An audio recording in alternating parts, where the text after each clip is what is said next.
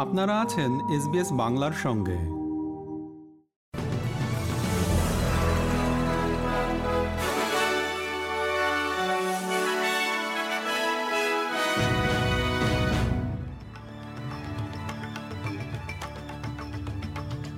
SBS Bangla. আজকের শীর্ষ খবরে সবাইকে আমন্ত্রণ জানাচ্ছি আমি শেখদার তাহের আহমদ।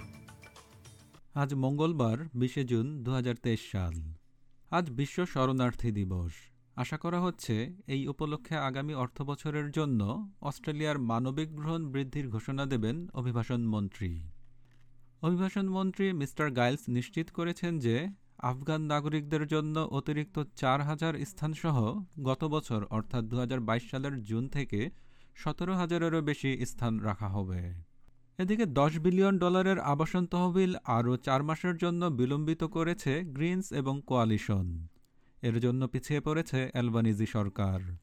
প্রস্তাবিত তহবিলটির মাধ্যমে আগামী পাঁচ বছরে তিরিশ হাজার বাড়ি তৈরি করা হবে। তবে ক্রমবর্ধমান ভাড়ার খরচ মোকাবেলা করার উপায়গুলো নিয়ে আলোচনা করার জন্য ন্যাশনাল ক্যাবিনেটের সভা না হওয়া পর্যন্ত কোনো ভোট হবে না। সংবিধানে আদিবাসীদের স্বীকৃতি দেওয়ার জন্য তারা কখন গণভোটে ভোট দেবেন তা অস্ট্রেলিয়ানরা জানতে প্রস্তুত। গতকাল ১৯ জুন সোমবার ফেডারেল পার্লামেন্টে ইন্ডিজেনাস ভয়েস নিয়ে গণভোটের জন্য নিরঙ্কুশ সংখ্যাগরিষ্ঠ সমর্থন নিয়ে একটি আইন পাশ হয়েছে। গণভোটের একটি তারিখ নির্ধারণ করার জন্য উপদেষ্টা এবং অ্যাবরিজিনাল ও টরে স্ট্রেট আইল্যান্ডার নেতাদের সাথে কাজ করছেন প্রধানমন্ত্রী অ্যান্থনি অ্যালবানিজি এর জন্য চোদ্দই অক্টোবর নির্ধারণ করা হতে পারে বলে ধারণা করা হচ্ছে।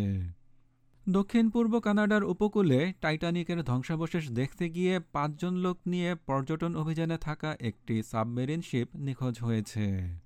টাইটানিক উনিশশো বারো সালে ডুবেছিল এবং এখন তিন হাজার আটশো মিটার পানির নিচে এর ধ্বংসাবশেষ পড়ে রয়েছে। ইউএস কোস্টগার্ডের লেফটেন্যান্ট কমান্ডার লেন হিকি বলেছেন, জাহাজে থাকাদের উদ্ধারে তারা সব ধরনের ব্যবস্থা নিচ্ছেন। সোমবার বেইজিংয়ের বৈঠকের পর চীনের প্রেসিডেন্ট শি জিনপিং এবং মার্কিন যুক্তরাষ্ট্রের পররাষ্ট্রমন্ত্রী অ্যান্টনি ব্লিংকেন দুই দেশের মধ্যে সম্পর্ক স্থিতিশীল করতে সম্মত হয়েছেন। বিগত পাঁচ বছরের মধ্যে এবারই প্রথম কোনো মার্কিন পররাষ্ট্রমন্ত্রী চীন সফরে গেলেন।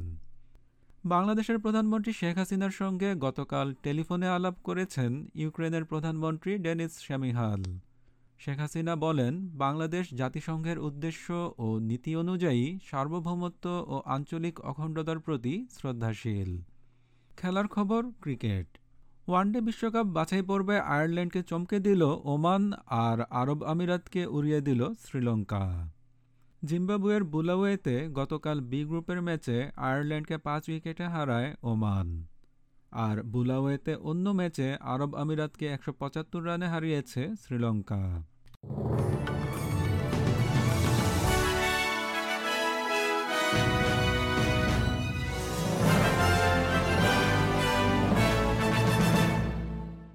শ্রোতা বন্ধুরা, এই ছিল আমাদের আজকের শীর্ষ খবর। বিদায় নিচ্ছি আমি শিকদার তাহের আহমদ। ভালো থাকবেন, সুস্থ থাকবেন।